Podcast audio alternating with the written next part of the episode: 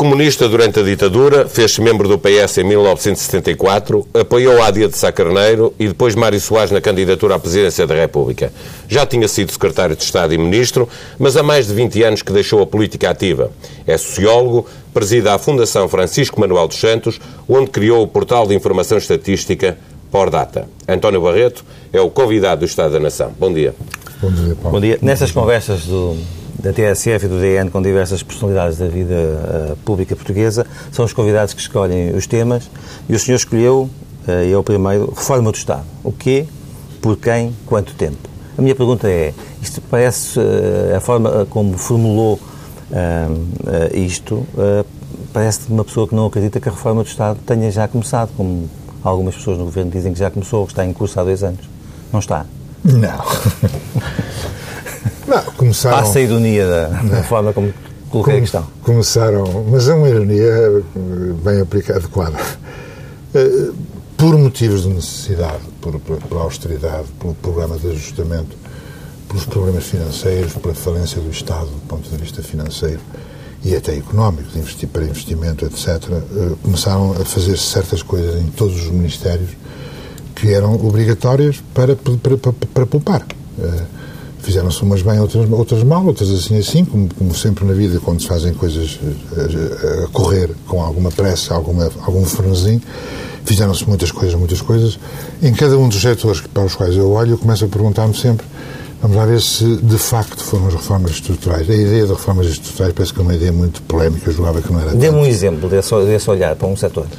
Uh, transformação da rede dos municípios, por exemplo. Uh, 300, 308, porque não 200, porque não 140. Aí limitámos a eliminar algumas freguesias. Até. Pois, mas a freguesia é, é, é, é, o, é o recheio do Peru, mas o Peru está lá. O, o importante são os municípios, não são as freguesias são as relações e podíamos, podíamos optar há muitas soluções possíveis podíamos optar por haver uma só um só tipo de autarquia há países, por exemplo, a Suíça tem 2 ou 3 mil comunas, mas não tem nada abaixo da comuna. Há comunas muito pequeninas, que têm 15 mil pessoas e cujos vereadores se ocupam de cortar as árvores e de limpar as ruas, e há comunas como Genebra ou Zurique, que são grandes cidades e que são, e que são estruturas adaptadas às diferentes situações. Nós aí não fizemos. Nós a relação, uma questão estrutural, a relação entre medicina privada e medicina pública não está resolvida. Nem pouco, mais ou menos. Continua a haver médicos dos dois lados, continua a haver serviços E em cada um desses campos, o que vê são os interesses do PS e do PST que os impossibilitam de, de terem uma visão comum em cada um desses setores? Mais ou menos, mais ou menos. E, e, e isto é, já começa a ser uma espécie de é teoria de papagaio. Quando um diz uma coisa, o outro diz exatamente o contrário no dia seguinte. Estamos agora, nesta, nos últimos dois anos, ou no último ano, depois do, do, do desvario do, daquele exercício de verão eh, com o Presidente da República, com o PS e com o PSD, em que podia haver eleições, podia não haver eleições podia haver um pacto e deixou de haver. A partir de então, basta o Governo dizer A para no mesmo instante, uma hora depois, o PS dizer B. Quando é o contrário, também é o contrário. Então, eu... Mas eh, devo concluir aquilo que me está a dizer, que o senhor não acredita que vai ser possível fazer uma reforma do Estado, dos gastos, da despesa do Estado nos próximos tempos em Portugal? Uh, uma reforma da despesa do Estado de tudo que é superficial, tudo que é conjuntural, tudo que é aquilo que chamam as gorduras, também um termo que falta discutir. Se, por este andar, enquanto não houver um acordo global, a, longo, a médio prazo, nunca menos de 5 anos, 10 anos, enquanto não houver um acordo desses, no qual, participem a maior, no qual participa a maior parte dos partidos políticos, sobretudo os mais importantes, com a participação da empresa privada, com a participação do sindicalismo, com a participação de outro tipo de interesses. Vocês, não é assim tão velho como eu, lembra-se do acordo da Moncloa, existiu. Lembra-se dos acordos feitos na Alemanha, lembra-se de acordos feitos na Holanda, em França. Há em todos os sítios. Há em a resposta à minha pergunta é não, não acredito. Não acredito sem isto. Uh, e essa é também houver... a resposta à pergunta que faz. O quê, porquê, em quanto tempo? Uh, para sintetizar, é o quê? É reformar o Estado O quê é, é determinar quais são os principais pontos para os quais é necessário reforma. Uh, na educação, a relação, o, mais, o mais sério, o mais importante de tudo, nem se lhes toca, que é a relação entre a escola e a comunidade. A relação entre a escola e os pais, a relação entre a escola e os autarcas e as autarquias, nem se, isso é que é uma reforma estrutural. Saber até onde é que vai o currículo nacional, onde é que há um currículo diversificado. Qual é a relação dos professores com a escola ou a relação dos professores com o Ministério. Isto aqui é a reforma estrutural. Nem se lhes toca porque é grave, porque é sério, porque é, é, problema para durar muito tempo e é problema que não se pode resolver na dependência de pura, da pura resultado eleitoral. Isto é, o PSD hoje faz uma coisa e no dia seguinte o PS ganha e faz o contrário. Outros faz tudo. Já, aliás, várias medidas tomadas pelo, pelo atual governo para as quais o PS já disse, quando nós chegamos ao poder daqui a um ano, eh, limpamos tudo, fazemos o contrário. Ora, as coisas são tão profundas e tão importantes na autarquia, na saúde, na educação, na segurança social, na, na justiça, são tão profundas e tão importantes que é necessário ter, haver um acordo de longo prazo. Uh, e, e, como é que lhe ia dizer?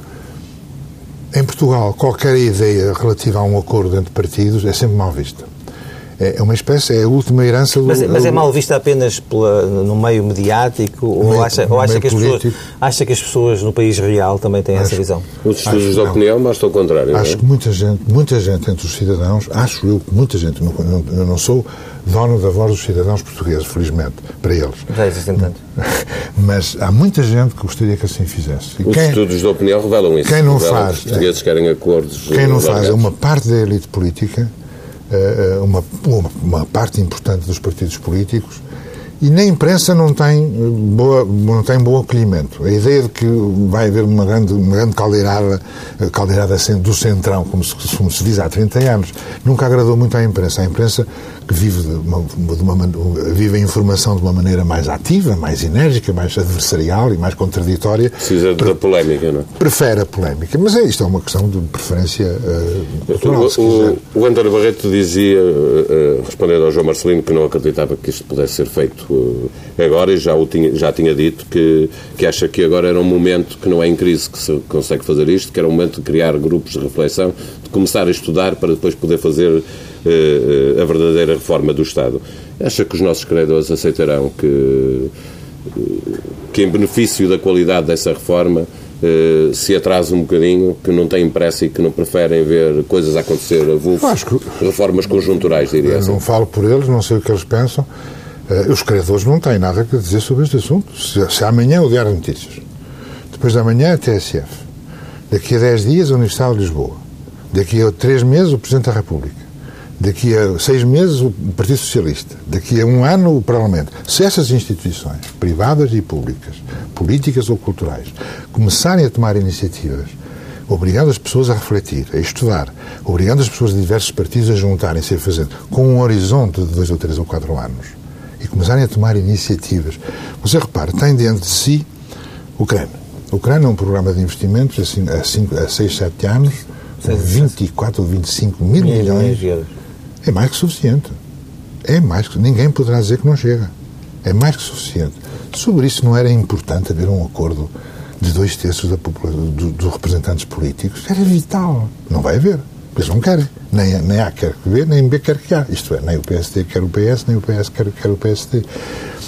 Começassem a trabalhar já, independentemente das eleições europeias, independentemente das eleições do ano que vem, pensem uma vez mais. Fez-se a Moncloa. Eu não quero dizer que é igual a Moncloa. A Moncloa foi em 77, se não me engano, ou 78. Em outras circunstâncias havia o, Soares e depois havia os dois grandes partidos a preparar-se. Eram circunstâncias totalmente diferentes, mas é, são circunstâncias inspiradoras. Na Alemanha temos uma grande coligação, também é uma circunstância inspiradora. Há países na Europa em que têm 3, 4, 5 partidos no governo, são circunstâncias inspiradoras. Você tem uma segunda coisa, tem a revisão da Constituição. Conforme o, a altura e conforme o partido e conforme a circunstância, quem fala em revisão da Constituição é logo acusado de qualquer coisa. Fascista, comunista, salazarista, qualquer coisa. Já se fizeram seis ou sete revisões constitucionais, mas duas das quais muito importantes, mas mesmo muito importantes. Não foi suficiente. Esta Constituição serviu quase na perfeição durante dez anos. Foi uma espécie de apólice de seguro da democracia, contra todos os vícios, contra o, sidonismo, contra o republicanismo, contra o fascismo, contra o, contra o salazarismo, contra o comunismo, contra o, os militares, contra o cesarismo. Foi contra, era, era uma espécie de eh, imune, vacina contra toda a espécie de vírus que podiam aparecer por aí. Simplesmente isto não resulta, não resulta para poder governar, não resulta para o futuro. Mas deixa-me fazer, já que falou na Constituição. Um, é que ela... eu ponho a Constituição ao lado, por exemplo, do CRAN. E do, e do, são coisas a fazer a longo prazo. A longo prazo. Neste, neste momento não vê que seja absolutamente fulcral avançar para uma, uma revisão constitucional? Passos Coelho foi, foi, foi às eleições a dizer que queria a revisão. Tentou fazer no dia seguinte, enrolou logo, disse logo que não. Da forma, da forma como ele da forma como, fazer, não teria consenso com o Partido Socialista. Se hoje alguém diz reforma constitucional, é pura e simples, reforma da Constituição é pura e simplesmente tratado, não sei, fascista, ou direitista, ou 28 de maio, ou qualquer coisa assim. Portanto, até às eleições europeias e até às próximas legislativas, não vai haver nenhum resultado. Pode haver a reflexão. E os partidos políticos portugueses, os dirigentes dos partidos políticos portugueses, têm de deixar de ter medo do pensamento. Têm de pensar, têm de refletir, têm de estudar. A reforma do sistema político que também advoga poderia ajudar a resolver esse problema da relação da classe política com o que é o interesse geral, eh, a necessidade de ter acordos? Eh? Sim, eh, sei lá, por exemplo, dentro da reforma do Estado, outro, outro assunto que nunca se fala, além da, revisão, além da revisão constitucional, que é um instrumento da reforma do Estado, ao sistema eleitoral. Ninguém hoje dá três vinténs para o sistema eleitoral que temos. Mesmo os seus defensores, que, são sempre conjunturais, se me interessa defender durante tal, tal, cá aparece o PS a dizer que o sistema é muito bom, mas depois por baixo da mesa diz que está disposto a discutir o, o, o uninominalismo, as candidaturas uninominais. A, a, uma volta, ou a duas voltas à francesa, ou a uma volta à inglesa, ou então... Já se fez muita reflexão sobre essa matéria, mas, Já, mas, mas a decisão nunca é em nome do interesse público é sempre em da circunstância eleitoral. Nos últimos tempos, sempre, sempre que se tem falado de, de, de reforma do Estado, fala-se do Estado Social. No fundo, estamos a falar de segurança social, saúde, escola. É também, são, esses também são para si os eixos fundamentais de uma reforma do Estado, ou a reforma do Estado para si seria muito mais do que isso? É muito mais do que isto. Também é a parte política, também é a parte territorial, a parte administrativa. Mas em termos financeiros, digamos, esforço financeiro do é, país, é aqui que está. Uma, uma, um capítulo da reforma do Estado é o Estado Social, sim. E aí, e, aí vê, uh, vê, razão para tanto uh, barafunda uh, do vejo, espaço público uh, vejo, ou, ou, as proximidades entre o PS e o PST são muito mais evidentes do que aquilo que resulta da discussão que se está a ter publicamente? Nós sabemos que há mais proximidade do que parece. Mas como é uma boa arma de arremesso, se eu lhe disser assim que você quer matar os pobres, é uma boa arma de arremesso. Se você me disser, não, não, eu, quero, eu não quero matar os pobres, mas se você quer uh, retirar a educação aos ricos. Ou, ou, e é aí que está o nível da discussão política neste é, Em Portugal é isso. E qual é, é para, para, o Estado Social, qual é a maior ameaça? A financeira, porque vemos uma crise financeira grave, ou a ameaça ideológica? Eh, que possa existir ah, ideolo ideologia, ideologia há sempre ideologia há sempre quando, quando eu vejo um partido acusar outro de ideologia tenho sempre uma gargalhada porque então vamos, é a ser, assim. então vamos a ser ideológicos não vale a pena estar a, Agora, é bom ser ideológico, isto é, defender ideias e defender princípios, mas é defendê-los com números e com factos e saber do que é que estamos a tratar. Como é, quantos reformados vamos ter daqui a 20 anos? Há dinheiro para isso? Quantos reformados vamos ter daqui a 40 anos? Há dinheiro para isso? Há um, há um número que eu, eu gosto sempre de recordar a mim próprio para nos pôr no sítio. Há 30 anos, há 40, 30, 40 anos, em Portugal havia 150 mil, 130 mil reformados de pensionistas. Hoje há 3 milhões. Esta é a diferença. É o, são os, os, as balizas da diferença que criam um problema sério sobre o... Sobre, Essa é a medida do avanço do nosso bem-estar social, mas também a medida do nosso poder. É, ora bem, por um lado, o que é que não tem sido possível fazer? Não tem sido possível dizer estas frases relativamente simples, até são simples de dizer, são muito complicadas de resolver. Eu sou, por exemplo, eu pessoalmente sou favorável à manutenção de um serviço de saúde. Serviço Nacional de Saúde, que foi talvez o que de melhor em Portugal se fez nestes 30 anos, ou nestes 40 anos. Talvez a melhor coisa que se tenha feito. Uh, melhor do que se fez na educação, melhor do que se fez na justiça, nem comparação, melhor do que se fez na segurança social. Foi, acho que foi o melhor de tudo. E, portanto, vamos preservar muito disto. Simplesmente, também já se sabe que este sistema não é eficiente, Há muita gente à espera, há muita gente em filas de espera, há acidentes que acontecem com frequência por falta de tempo, por falta de espaço, por falta de vez na, nas filas, nas, nos hospitais. Portanto, é necessário alterar algumas coisas. Por outro lado, há o dinheiro. A despesa da saúde é, já toda a gente sabe no mundo inteiro, a despesa da saúde é exponencial, não tem limite, é infinita. Ora, o que as pessoas ganham, o que as pessoas rendem, o que as pessoas trabalham é finito. Portanto, tem que se encontrar também uma solução para isto. E todos os partidos sabem isto. Não têm a coragem de o dizer e de aceitar que, era, que é necessário começar agora a estudar. Não têm coragem ou os interesses que, que, que, que estão dentro desses partidos? É, pode, ser, pode ser as duas coisas. Pode ser as duas coisas. Falta de dimensão dos líderes pode, pode e os, grandes, os grandes interesses que atravessam os partidos. A questão, por exemplo, da medicina privada e da medicina pública. Eu sempre fui defensor da separação de águas. Que um médico que é médico no público não seja médico no privado e vice-versa. E eu encontro gente que pensa a mesma coisa nos dois partidos, ou nos três partidos. Mas depois, quando chega à altura, quando é preciso. Então, é a diferença entre estar na oposição e no governo, que marca muito o PS e o PSD. É. E era por isso que eu achava que um grande esforço de entendimento forçado pela opinião pública, forçado por vocês, jornais, rádios, universidades. As universidades têm um papel essencial nisto tudo, podem constituir centros de pensamento e de reflexão, mas muitas vezes não se interessam também, não se interessam com... Mas já vai acontecendo, não é? já, já vai havendo muito, exemplos é, da, muito, da universidade a Muito lentamente, muito lentamente. E, e a universidade também tem muita tendência a ser uma espécie de último reduto da política. Há grupos políticos, estou a pensar no Bloco, no PC, às vezes o PS, mas sobretudo os, os, os, os de extrema-esquerda, que conseguem concentrar dentro das universidades em pequenos grupos muito ativos e que pela universidade, mas que, o que eles querem é fazer desenvolver as suas ideias de partido político ou de grupo político e não necessariamente a ideia de entendimento entre várias, várias fontes. António Barreto, coesão social, efeitos da Troika, consequências a médio e longo prazo, foi o segundo tema que escolheu para esta conversa. Eh, pergunto é se, acabado este ajustamento, daqui a uns meses, se as coisas correrem bem, nós estaremos eh, melhor preparados para, para enfrentar o futuro ou, pelo contrário, eh, este ajustamento e esta crise deixaram demasiada gente para trás e as consequências ainda se vão fazer sentir, as mais graves? Ah, eu respondo, respondo sim às duas perguntas que parecem contraditórias, mas não são.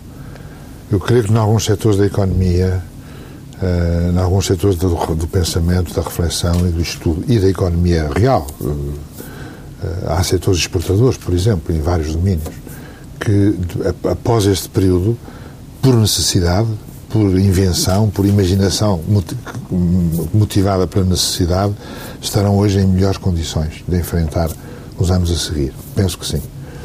Penso que muita gente percebeu que o consumo e a poupança são duas entidades que se deve mexer com, com cuidado e que, por exemplo, estão a aumentar os níveis de poupança, que é uma, uma, uma para mim, uma surpresa agradável. Os níveis de poupança em Portugal tinham descido ao mais baixo possível, eh, depois da crise continuaram a descer e agora nos últimos, aliás, creio que o vosso jornal hoje, inclusive, refere um ligeiro aumento dos níveis de poupança. Num país que está sem rendimentos ou com poucos rendimentos, é, é interessante, é, do ponto de vista cultural e, e, político, ver que há pessoas que estão atentas e para estar atentas é preciso as pessoas, saber que as pessoas tiveram, tiveram medo, tiveram receio, tiveram receio do que vinha aí.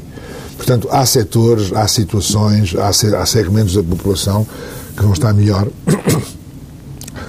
mas que, cujos resultados só se sentirão se houver bom enquadramento. Isto é, houver uma boa política para os próximos anos. Por exemplo, para mim é o caso mais flagrante da maior falha do, do governo atual, foi muito, muito pouco se fez para preparar o investimento futuro. Eh, eu estava à espera que desde há três anos aparecesse um novo Código de Investimentos, aparecesse uma simplificação muito importante dos processos de investimento, dos contratos com as empresas mundiais que vêm, podem vir para Portugal, para a criação de emprego, para quem cria emprego com capitais nacionais ou estrangeiros, não é só capitais estrangeiros.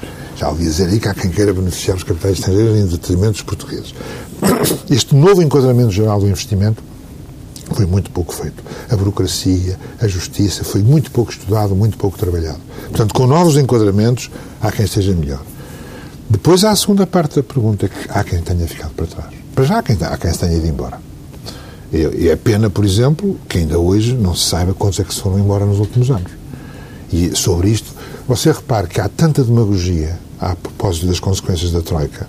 Eu todos os dias vejo nos jornais ou na imprensa, ou na rua, em qualquer sítio, que há mais suicídios, mais tuberculosos, eh, mais crime, mais assassinatos, homicídios, mais divórcios, mais mortalidade infantil. Eh, isso são consequências sociais do isso plano é que toda, Isso é o que toda a gente diz, mas não é, em, não é verdade? Em parte disto não é verdade. Quer dizer, cada vez que me dizem, o ano passado há, houve menos 500 crianças do que no ano anterior, isto é a crise. A primeira coisa a fazer é ir ver como é que foram os últimos 10 anos. E depois você Qual é a vê evolução? Não? qual é a evolução. Há situações na natalidade que faz pensar que talvez, talvez, nos próximos cinco anos se confirme uma tendência para uma redução suplementar. Mas não, não vamos esquecer que estamos em redução há 40 anos. Mas é isso que eu, é isso que eu, que eu, que eu Agora, estava a tentar perguntar. A, a, a Troika não é responsável por tudo aquilo que aconteceu em Portugal? Acho, que- acho que são os portugueses. Os portugueses são responsáveis por tudo o que aconteceu em Portugal, desde o desvario eh, do, do- do endividamento, o desvario da dívida, o desvario da Troika, ter que chamar a Troika, tê-la cá naquelas circunstâncias, ter adiado um, dois, três anos o que podia ter sido feito antes em muito melhores condições. Nós chamamos a Troika No limite. no limite da guilhotina. Já a guilhotina vinha, já a lâmina vinha vinha a cair. Alguém pôs lá uma mãozinha, no que eu agradeço, porque se a guilhotina tivesse caído era um bocadinho pior. Agora, nós somos os responsáveis do que nós fizemos. Ninguém, ninguém por nós. Houve especulação financeira mundial? Houve. No mundo inteiro, não foi só em Portugal. Houve eh, banditismo eh, financeiro americano e multinacional? Houve. No mundo inteiro, não foi só em Portugal. Portanto, o que aconteceu de mal a Portugal aconteceu no mundo inteiro. Mas nós estávamos particularmente mal preparados para isso. E há pouco ia, ia, ia falar da, da natalidade. Natalidade também se prepara para ser colocada agora no centro das atenções eh, pelo Governo. Esse é um dos problemas da natalidade, demografia, é um dos problemas de, de Portugal. Ou é, isso é mais um, é mais um, um chavão? Já é pelo menos o terceiro ou quarto governo que nos últimos 30 anos faz da natalidade o problema mais importante do país. E, e eu acho que é, em grande parte é demagogia. É muito fácil você aparecer na televisão com ar natalista, português, caucasian, caucasiano, branco, cabelo... É muito esse o argumento. E não é? aparecer na televisão e dizer a raça portuguesa está em perigo, a língua portuguesa está em perigo, precisamos de salvar Portugal, precisamos disto, eh, temos que, temos que fazer mais filhos, vamos ensinar as pessoas a fazer filhos, vamos arranjar, já quem tenha oferecido 200 Cheques. euros, cheques de 200 euros a receber de- 18 anos depois, e depois você começa a descascar. E houve um candidato a primeiro-ministro um dia que disse eu, em quatro anos de governo farei aumentar a natalidade de 3%. Isto são tolices de tal maneira medonhas porque não se mexe na natalidade assim, nem com 200 euros, nem com a ação do governo, nem sequer com creches escolares. Ou é um conjunto de medidas, de ações, de sistemas que ao longo do Décadas. tempo, de décadas. A França tem uma, uma política natalista há 80 anos ou 90 anos e isso dá resultado. Os países escandinavos, por exemplo, os países do Norte que têm hoje natalidade superior à portuguesa, vocês não se lembram dessa altura? Eu lembro têm idade para isso. Havia uma altura em que se dizia que os países do Norte eram frios, não faziam filhos. Os países latinos, católicos do Mediterrâneo, faziam muitos filhos e tinham bo- boa natalidade. Nessa altura, Portugal tinha a maior natalidade da Europa. Isso é verdade. Hoje tem a mais baixa natalidade, uma das mais baixas natalidades da Europa. Mas isso é resultado também da, da evolução económica do país. É resultado da evolução económica, é resultado da situação da mulher, é resultado da situação familiar, relações entre homens e mulheres, é resultado da, da, da chegada ao emprego e à profissão de milhares de pessoas, nomeadamente mulheres que não estavam empregadas, não tinham funções públicas, é, é resultado da cultura, é resultado de situações de crise, com certeza, é resultado de criação de novos valores. É, ter em casa a mulher a trabalhar e a ocupar os seus filhos era um valor há 50 anos. Hoje já não é bem assim. Hoje já não é assim, quase de todo. Eh, Não é que o valor tenha desaparecido. Os valores são diferentes. As pessoas muito conservadoras e muito reacionárias gostam muito de dizer hoje já não há valores. Isto é errado. Hoje há valores. São diferentes, em alguns casos. São valores diferentes do que eram há 40 ou 50 anos. Dito isto, é verdade que vale a pena estudar a demografia e prever como nós fizemos na Fundação Francisco Manuel dos Santos, ou na Pordata, nós, e, e num estudo que está agora a, a acabar de correr, que fizemos a meias com o Instituto Nacional de Estatística sobre a fecundidade. É verdade que dentro de 30 anos, eh, ou 40, pode haver em Portugal 7 milhões de habitantes. Pode, é verdade. Perante isso, isso, isso, isso é bom ou é mau? se for essas coisas dos portugueses, é o que deve ser, primeiro. Segundo, pode ser mau.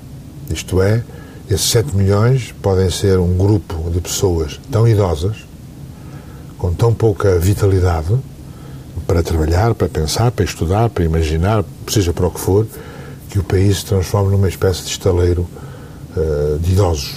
E que depois as duas uma, ou, ou, assim fica, ou é uma estação de férias para os países mais ricos e os países mais, com mais genica, ou então, pura e simplesmente, que é outra solução, vêm pessoas da África, a da Ásia, posso... Ásia, África, Vivemos num mundo globalizado, eu perguntei se Portugal tiver condições ah. económicas para, para, para produzir e para exportar, eh, nós que somos um país de imigrantes podemos olhar também para a imigração como ajudando a resolver esse problema da falta de natalidade e envelhecimento da população. Estou com certeza. É, é, a meu ver, pessoal, é, o que eu penso pessoalmente é que vai ser inevitável Portugal tenha novamente, daqui a 10 ou 20 anos, tenha novas vagas de imigração, com I.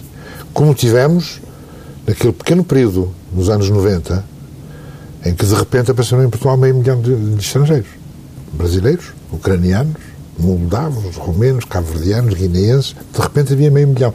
Que, coisa que nunca tinha havido em Portugal. A história portuguesa, a história da população portuguesa, pelo menos nos últimos três séculos ou quatro, com exceção do período em que houve escravatura, em que vieram alguns escravos, é uma, é uma história de uma população muito uniforme, sem pluralismo. Eram brancos clarinhos no, no Minho, brancos um bocadinho mais escuros no Algarve, assim, assim no meio. Mas eram brancos, europeus. Uh, nunca houve em Portugal presença de estrangeiros, de línguas estrangeiras, de falares estrangeiros, de comida estrangeira. Hoje há de tudo e isso é bom. Para os meus valores, é bom que Portugal tenha, seja uma sociedade plural e não seja uma sociedade homogénea, uh, tudo igual, tudo igual uns aos outros. Porque depois a igualdade não é só na pele, a igualdade é na pele, é na comida, é na roupa, é nos deuses, é na política, é na cultura, é em tudo. E eu prefiro. Uh... Quando se fala na coesão social, um, Fala-se também desta reestruturação uh, nas infraestruturas, hospitais, uh, uh, tribunais, escolas. Como é que o senhor olha para essa, essa realidade? Acho que se fizeram algumas dessas, de, se deram alguns desses passos foram muito bem dados e ainda bem que assim foi. E como sabe, uma das causas uma das causas, nos últimos 30 anos, uma das causas da segunda vaga de decréscimo da mortalidade infantil, quando a mortalidade estava a 10 ou 15 e foi, foi, foi, foi, foi trazida até aos 2 ou 3 por mil, nesta parte, esta parte ficou a dever-se muito ao desaparecimento de centenas de maternidades que não eram maternidades. E à organização de um serviço eh, de assistência neonatal às crianças que estavam, às mães em risco, às crianças acabadas de nascerem em risco, porque o grande problema a partir de certos níveis de mortalidade infantil são os prematuros. São as crianças que nascem, os bebés que nascem com 8 meses, 7 meses e meio, 7 meses, 6 meses, isso é que é o grande problema. E para atacar isso era necessário fechar maternidades fechar certo tipo de facilidades que se julgavam que eram capazes e não tinham os meios necessários, não tinham nada. Criar ambulâncias, criar ambulâncias que fizessem os 50 km até Lisboa, até ao Porto, até, até a Faro, para tratar disso. E, portanto, foi feita uma reestruturação muito combatida, como se lembram, foi feita uma reestruturação no qual colaboraram eh, as ministras, aliás, muitas mulheres, a Leonor Beleza, a Maria de Belém, a, a, a, mais duas ou três ministras, na qual colaborou o Coelho de Campos. A, eh, eh, um ou dois pagou, deles. Pagou politicamente por isso? Pagou por todos, pagou por todos. E ele tinha razão. Ele tinha razão em tentar reestruturar e tentar reorganizar, aprofundar a reorganização do sistema de saúde. Depois pode ir-se longe demais. Que o, o, entre nós, o, que me mete medo é que quando se começa a fazer uma coisa, geralmente depois vai-se longe demais. É como com as escolas. As escolas. Mas o, racional dessas medidas é sempre o número de pessoas que vivem nessas regiões. Isso não é também um contributo para uma desertificação rápida do país? Pode ser. Pode ser. Eu não, eu não chamo de desertificação, chamo. Ah, eu chamo, isto é despovoamento. E eu acho que a sociedade moderna vai ser uma sociedade em que não há tão, tanto, tanto a população rural quanto havia no passado ou hoje. Isso não me preocupa. Preocupa é uma tendência universal a concentração das grandes cidades. Preocupa-me é que o despovoamento seja acompanhado de desertificação no sentido abandono. Uhum. Porque a desertificação implica perder aqueles recursos. Perder as águas, perder as florestas, perder a produção agrícola, perder a, a, a, as, as localidades para turismo, para descanso, para repouso. Há sítios no mundo, na Escócia, na Alemanha, nos Estados Unidos, na França, na Itália, há sítios despovoadíssimos, ainda mais do que Portugal, porque são sítios belíssimos ou interessantes do ponto de vista turístico ou cultural, ou para a saúde, ou para a caça, ou para a flora, ou para, ou, ou para produzir. Você pode produzir floresta, Portugal precisa de produzir floresta em grandes quantidades mais, e para isso muitas vezes é melhor despovoar, despovoar não é à força, salvo seja. É melhor um, um, território despovoado do que um território muito parcelado e muito, e muito povoado. Se for feito sem atenção, é, chama-se desertificação e pode ter muito maus resultados. Se for feito com, com atenção, chama-se despovoamento e eu não sou, não sou desfavorável. António Barreto, há pouco falávamos da preocupação que tinha de não ver... Deixe-me só, deixe só acabar, oh, Paulo. Eu, eu conheci uma escola, eu, é o caso extremo, no distrito de Bragança, havia uma senhora, que era há 15 anos, que era professora primária e que todos os dias de manhã, e era professora primária numa escola que ficava a 12 km de Bragança, uma aldeia. Ela, todos os dias de manhã se levantava, arranjava-se e a filhota, tinha uma filhota de 7, 7 ou 8 anos, com ela. Arranjavam-se as duas, ela metia-se no carrinho, metia a filhota no, no, no, no, carro, porque a filha ia ser aluna dela. E ela levava para a escola, a meio do caminho parava, fazia um desviozinho de 500 metros e ia buscar outra menina, numa família qualquer, que era outra aluna. Portanto, as duas alunas faziam 100% da escola primária. ela chegava à escola, sentava-se, ficava com as duas meninas, dava um dia de aulas. Portanto, ela transportava com ela 100% da população escolar. Esta escola tem de fechar. Eu fui visitar escolas no, no Alentejo ainda há 10 anos, que tinham 4 alunos, 3 alunos, 5 alunos o processo pedagógico, o processo social, o processo cultural, o processo psicológico de formação destes alunos é não é aceitável. Esta gente tem que, estes miúdos têm que ter 20 colegas, 40 colegas, 50 colegas, têm que ter, mexer-se de um lado para os outros. A nossa, o nosso hábito de reagir contra estas alterações nem sempre é, aconselhado, é, é, é bem aconselhado. Depois excede-se. Depois os ministérios perdem a cabeça os diretores gerais perdem a cabeça e depois, em vez de 4 é 10, e depois é 10 é 20, e depois é 20 é 40, e depois não se repara, não se faz a diferença. Há sítios que se justifica como uma, escolas também, uma escola demasiado de 20, grandes, não é? Ah, e depois há grandes demais. Mas há sítios em que uma escola de 20, 20 alunos pode justificar-se e outro não. A mesma escola com os mesmos 20 alunos. Esta, esta capacidade de ver a diferença das coisas é que é, é, que é confrangedora. Eu, eu, é só porque o nosso tempo corre, isto é jornal, mas é também rádio, e, e passarmos para o terceiro tema que nos trouxe para esta conversa, porque há pouco dizia que estava, tinha uma certa preocupação por ver que o, o, o Governo não preparou o investimento económico para um futuro breve, já, daqui a nada, eh, e por isso propôs debater as condições políticas para o desenvolvimento económico. Eh, o que é que podia ter sido feito eh, de forma clara que não foi feito, né, aproveitando este ajustamento?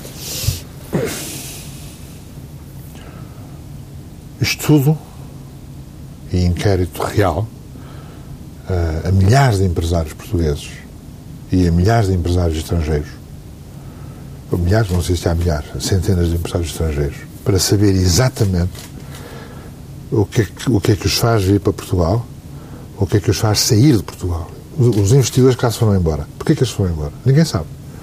Os investidores que querem manter-se em Portugal e que têm dificuldade em manter, os que querem duplicar ou aumentar o seu investimento e não conseguem, por dificuldades várias, saber de cada um deles e saber com inquéritos aprofundados, muito sérios. Eh, eu lembro-me há cinco anos, eu estava numa reunião fui, fui convidado para assistir a uma reunião em que um, um, um, membro do governo, um secretário de Estado, um membro do não sei se havia um ministro, primeiro um secretário de Estado havia. E o secretário de Estado ia falar com umas, umas dezenas de empresários de, de uns certos setores. E a um momento dado, ele, o, o, secretário de Estado, que era muito falador e muito articulado, uh, anunciou as 200 medidas que ia tomar e que os investidores iam ficar todos felicíssimos, evidentemente, porque era uma reunião de investidores. E quando terminou, um primeiro investidor, empresário, empresário que estava na, na, na, sala, pediu a palavra e disse: Olha, eh, eu devo dizer, o Estado uh, uh, anuncia isso tudo, eu fico muito contente, eu gostava muito que muitas dessas medidas fossem. Sim, mas isso vai demorar muito tempo. Eu propunha-lhe só uma coisa: os seus, o Estado podia começar a pagar o que deve aos empresários e com uma grande rapidez, pagar muito, pagar muito depressa. Eu já não queria mais nada, porque se o Estado me pagar o que me deve e o secretário de Estado, diante de toda a gente, o desplante é que é espantoso. E o secretário de Estado disse, ah, olha, o senhor se não se importa, depois, ou no fim da reunião, dá-me o seu nome e fala com a minha secretária que eu vejo o seu caso e resolvo-lhe. Isto não é uma política Não de, é secretário não é política de investimento. Não é, não é política de investimento, não é. Ora bem, portanto, primeiro, estudar o que é que os, os empresários querem e precisam. Saber o que é que eles estão disponíveis e querem fazer. O que é que, o que, é, que é preciso para eles voltarem, ouvirem ou criarem investimentos novos ou aumentarem os seus investimentos. Depois disso, falar com os sindicatos. Falar seriamente com os sindicatos e ver em que é que os sindicatos podem contribuir para um programa futuro de investimento externo, interno e, E externo. Eu acho que sim. Eu acho que sim. Não os acha muito algum, eh, enfim, ou talvez a maior parte do casos. tecido eh, Você está à muito, espera- muito, muito sedimentado. Está à espera que eu lhe diga, os da Alta Europa contribuem para o desenvolvimento e para o investimento. A Alta Europa é só uma. a maior Mas, parte. mas há muitas, há mais empresas, talvez não tão poderosas, não tão Há um sindicalismo mais moderno lá para Eu emergir. creio que sim. Que é o sindicalismo de empresa. O sindicalismo nas empresas, não nos setores. Porque quando se mete o setor em que vem, de um lado, a, a- empresa de, de informática mais moderna, ou de química do, do mundo, e do outro lado, um, um, um- um vão de escada completamente Eu faço essa pergunta porque a verdade é que olhamos para os sindicatos e vemos, vemos muito atravessados pelos interesses do, do, dos partidos. é É. evidente. Não vê também isso ainda assim hoje? Vejo, mas se, se quando chama, sabe como é? Quando você chama as pessoas, as pessoas são capazes de dar o melhor de si. Eh, Se você chamar, você, governo, você, você, patrões, os patrões falam um pouco diretamente com os sindicatos. Os patrões gostam de E falar. quando falam, como é o caso da Europa, dá resultado. Não? é? Dá. No- na Se- Alta Europa se- é se a os Se os e patrões estão disponíveis para, para falar e para encontrar soluções, encontram soluções. Deixa-me perguntar-lhe, o tempo corre mesmo. eh, Então, e- então, só- para o investimento, não esqueça: burocracia, justiça, eh, eh, contratos a longo prazo. Vem um investidor estrangeiro, vem para Portugal, sim senhor. O governo faz, com essa empresa, com esse investidor, faz um contrato a 20 anos ou a 10 anos. E durante 20 anos não há alterações das circunstâncias, nem dos impostos, nem disto. Nem...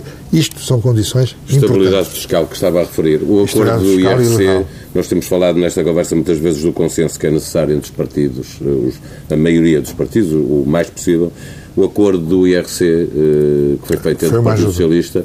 Acho que foi uma eh, ajuda. E, e é um princípio para fazer mais nesta área. eh, Muitíssimo E entre mais, os sim. partidos era exigível que isso Muito- acontecesse. muitíssimo mais. À volta, à volta do- do- dos investimentos públicos do Ucrânia, dos investimentos dos 25 mil milhões, dos fundos estruturais, para os próximos oito anos, à volta disso, podia-se fazer, podia também fazer-se para, ah, para, para dar tempo à revisão constitucional, podia-se fazer um trabalho, um acordo entre partidos, princípios fundamentais para o orçamento para a definição do orçamento. Em vez de inscrever no orçamento os limites da dívida e os limites do crédito e do IRS, criar alguns princípios que associassem os, diferentes, os, os principais partidos a uma política orçamental, para que um, um governo, um partido, não venha pôr em causa o que o outro fez no orçamento. À volta disso, e um grande programa de desenvolvimento do investimento, interno e externo. Isto é matéria, isto é matéria para um formidável acordo nacional Sempre, sempre que eu ouço falar a propósito de qualquer coisa, eh, sou sempre tentado a, a- a- pensar que nas suas respostas há, há- há sempre a, a mesma coisa implícita, que é os, os políticos em Portugal olham um pouco para os números e estudam um pouco. Isso resulta mais ou menos de- das, suas, das suas respostas em. eh, é isso mesmo que pensa. É exatamente isso que eu penso. Eu fiz o, o, o- o trabalho que eu fiz, por exemplo, na Pordata, ou antes da Pordata, numa coisa chamada Situação Social em Portugal, que também foi uma publicação estatística enorme. Esses trabalhos não são. Primeiro, eh, uma estatística não tem nada de sexy, não tem nada. Não tem, não é, não, é- não tem beleza. É mais bonita a música, mais bonita outras artes, até é mais bonito pensar do que a estatística. Mas o, porquê que eu fiz isso? Foi ter verificado que em Portugal o mais fácil do mundo é fazer política na base da opinião e nunca na base dos factos.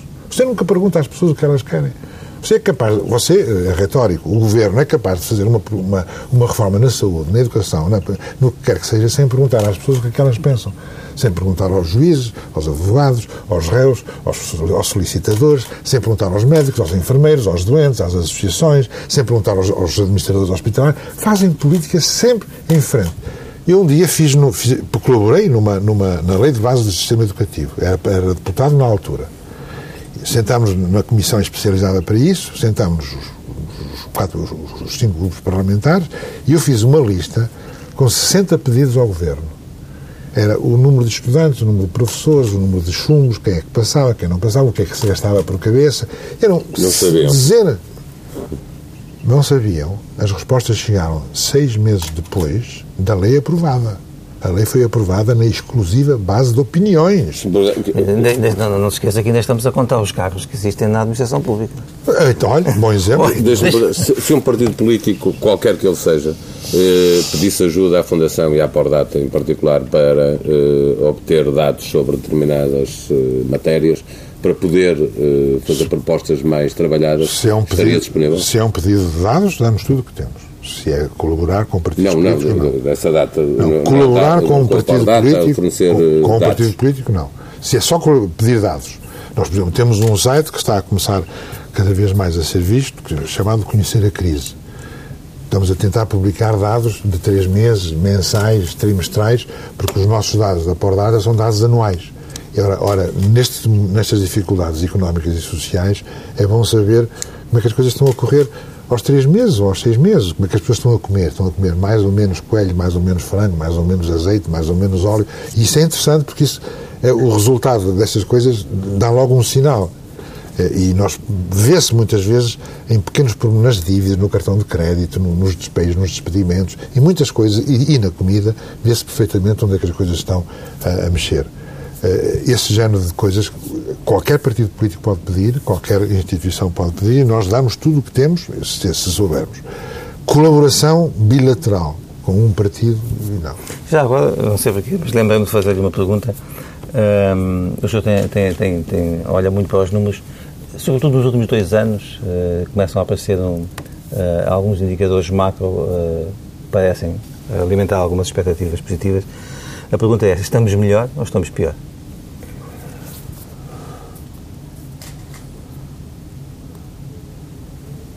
estamos ligeiramente melhor, estamos ligeiramente melhor do que há três anos, no estrito sentido que parece termos evitado a bancarrota e o pior, de que iríamos pagar 100 anos. Uh, nisso estamos ligeiramente melhor. Portanto, há um bocadinho de músculo. Uh, mas não estamos melhor ainda porque não andamos bem. Portanto, não, também não estamos melhor, as pessoas não estão a viver melhor, ainda estão a viver pior do que há 4 anos ou 5, quando, quando só havia a dívida. Estão é. Eu fui operado há pouco tempo e estou a fazer fisioterapia. E eu sei, eu já fiz músculo. Eu já tenho um joelho, o joelho já tem músculo e já ando e já não se vê que eu estou manco. Mas eu sinto que está cá qualquer coisa. Portanto, preciso ainda de mais um bocado para poder dizer estou mesmo melhor.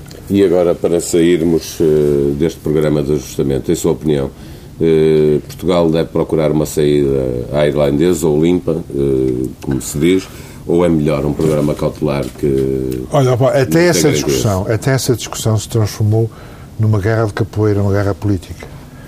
Porque se um diz que quer a saída limpa, o outro diz, não, não, eu quero a irlandesa, não, não, eu quero a italiana ou a grega, não, não, eu quero um programa cautelar. Agora, dentro dos programas cautelares... E nos últimos três meses já, já parece que os partidos mudaram de, de, E já há três hipóteses, que há o cautelar forte, o cautelar fraco, o cautelar assim, assim.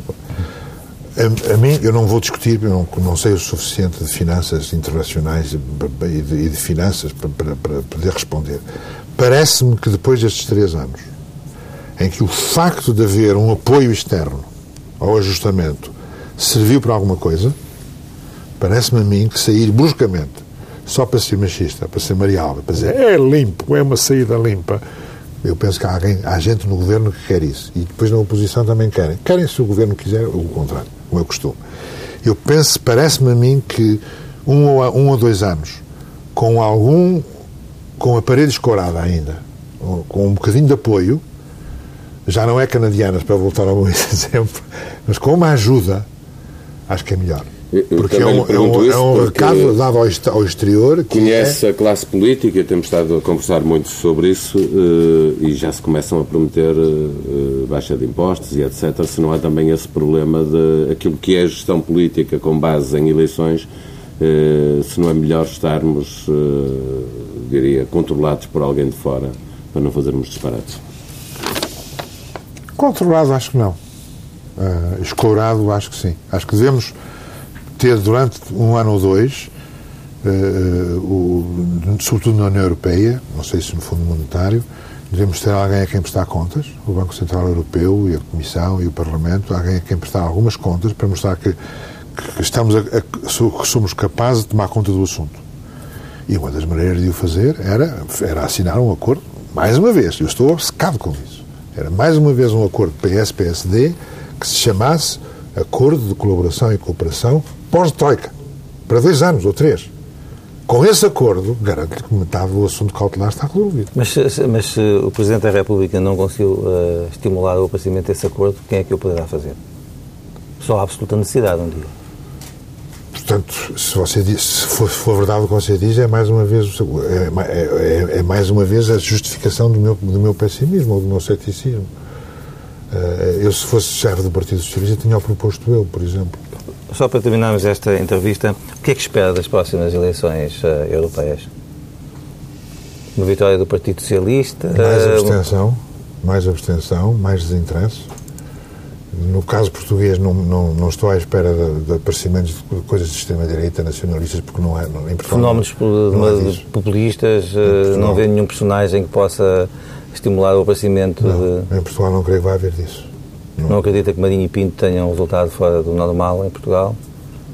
Não estou à espera que ele tenha um resultado fora. Está à espera que estas eleições tragam dificuldades para António José Seguro no PS ou mais para Pedro Passos Coelho na chefia do governo? Acho que esta, acho parece-me que as eleições europeias vão ter, primeiro, resultados negativos, desinteresse pela Europa, uh, abstenção, desinteresse pelas questões europeias, Uh, e depois vão talvez forçar a ideia de que há uma espécie de, esteiro, de, de empate, de, de, travão mútuo, em que o PS não consegue vingar, o, o, governo, mesmo com coligação, também não consegue vingar, o que é um anúncio de que as eleições legislativas a seguir poderão confirmar essa espécie de empate. E o empate não sei se é boa solução. Porque o empate, eu não percebi se um empate é um estímulo ao acordo que eu proponho sistematicamente ou se é um travão a esse acordo. Ainda não, não consigo perceber. Vamos esperar por esse dia das eleições. António Barreto, bom dia. Muito obrigado por ter vindo ao DN e à TSF.